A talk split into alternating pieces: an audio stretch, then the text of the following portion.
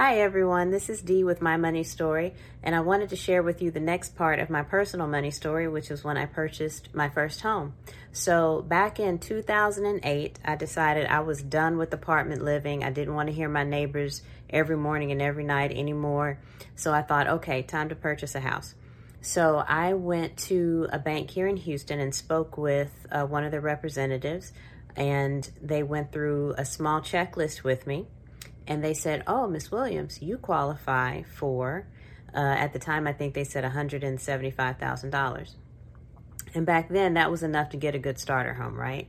And so I thought, wait a minute, I know my salary. I can't qualify for that much. And they told me, oh, yes, you really can. You, you qualify for that up to about 250000 or something like that. And I thought, uh-uh.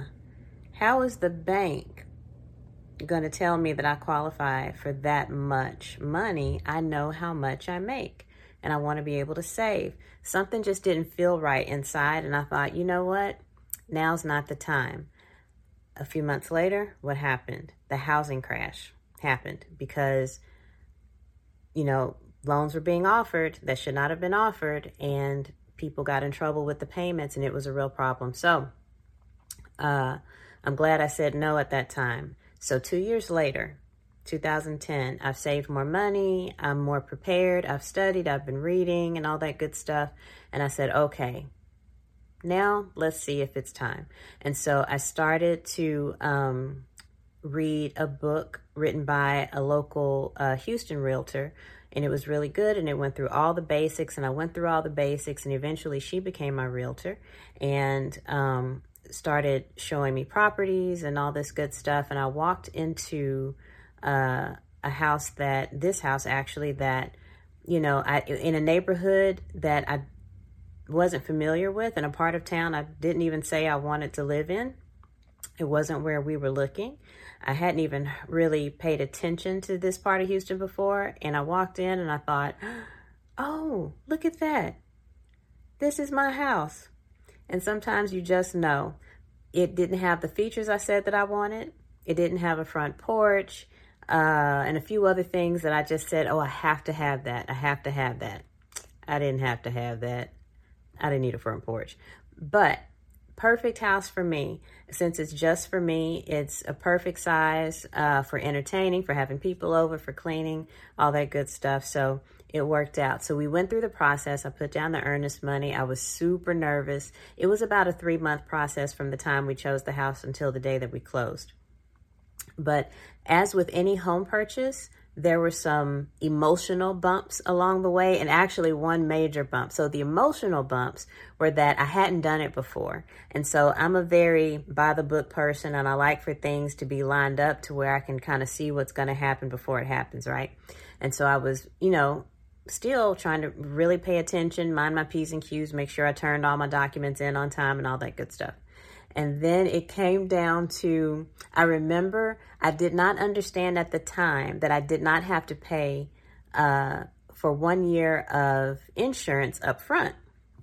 And I somehow saw how much insurance was going to cost, and it was like this amount. And I thought, no, I don't have that right now. And so I kind of had an emotional freak out based on a lack of understanding really great realtor. She calmed me down and she was like, look, stop tripping. This is what it is. It's no big deal. We're not stopping the process. Let's move forward. So I said, okay, all right. So I felt a little bit more calm there.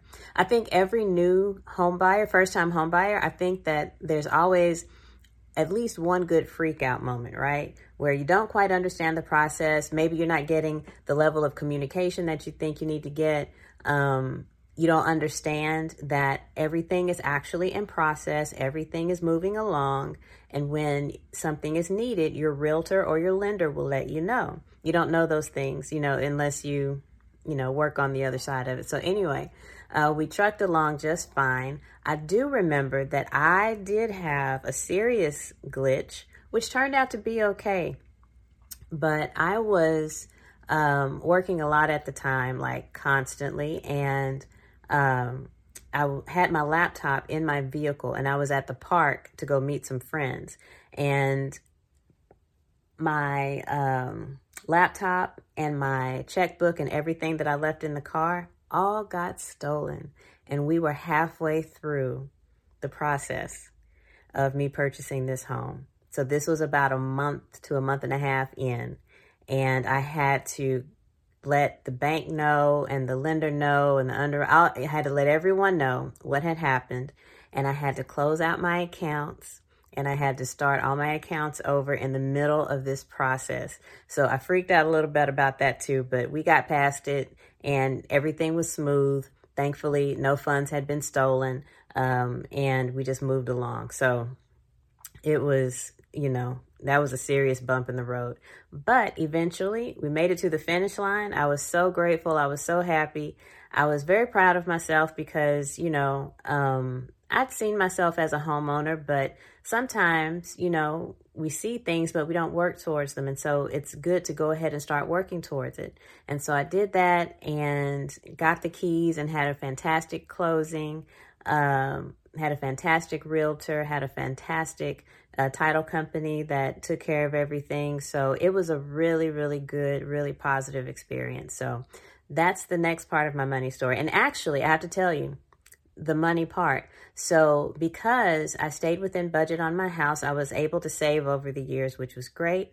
Um, pretty soon it's going to be time to get a larger place, but um, I was really appreciative about the fact that, you know, I, I, I stayed in budget. I didn't, you know, overdo it on the house. I didn't let the HGTV mentality take over and think, oh, well, I have to keep up with the Joneses and I have to have this much house and everything like that. No, no. Get what you need. And then when you outgrow that and your finances support it, move on to the next thing. That's just how it works. Um, if you want to be able to keep money in your pocket and not um, struggle when emergencies come up.